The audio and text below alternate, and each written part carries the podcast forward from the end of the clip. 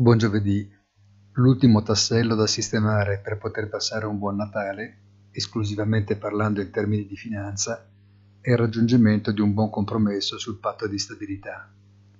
I mercati in questo momento sono di gusti semplici e pronti a divorare qualsiasi cosa sia anche solo lontanamente commestibile.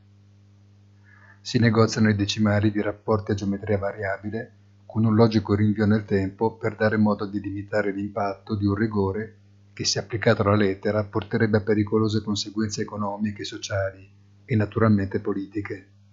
Con le elezioni dell'Europarlamento alle porte, meglio la diplomazia.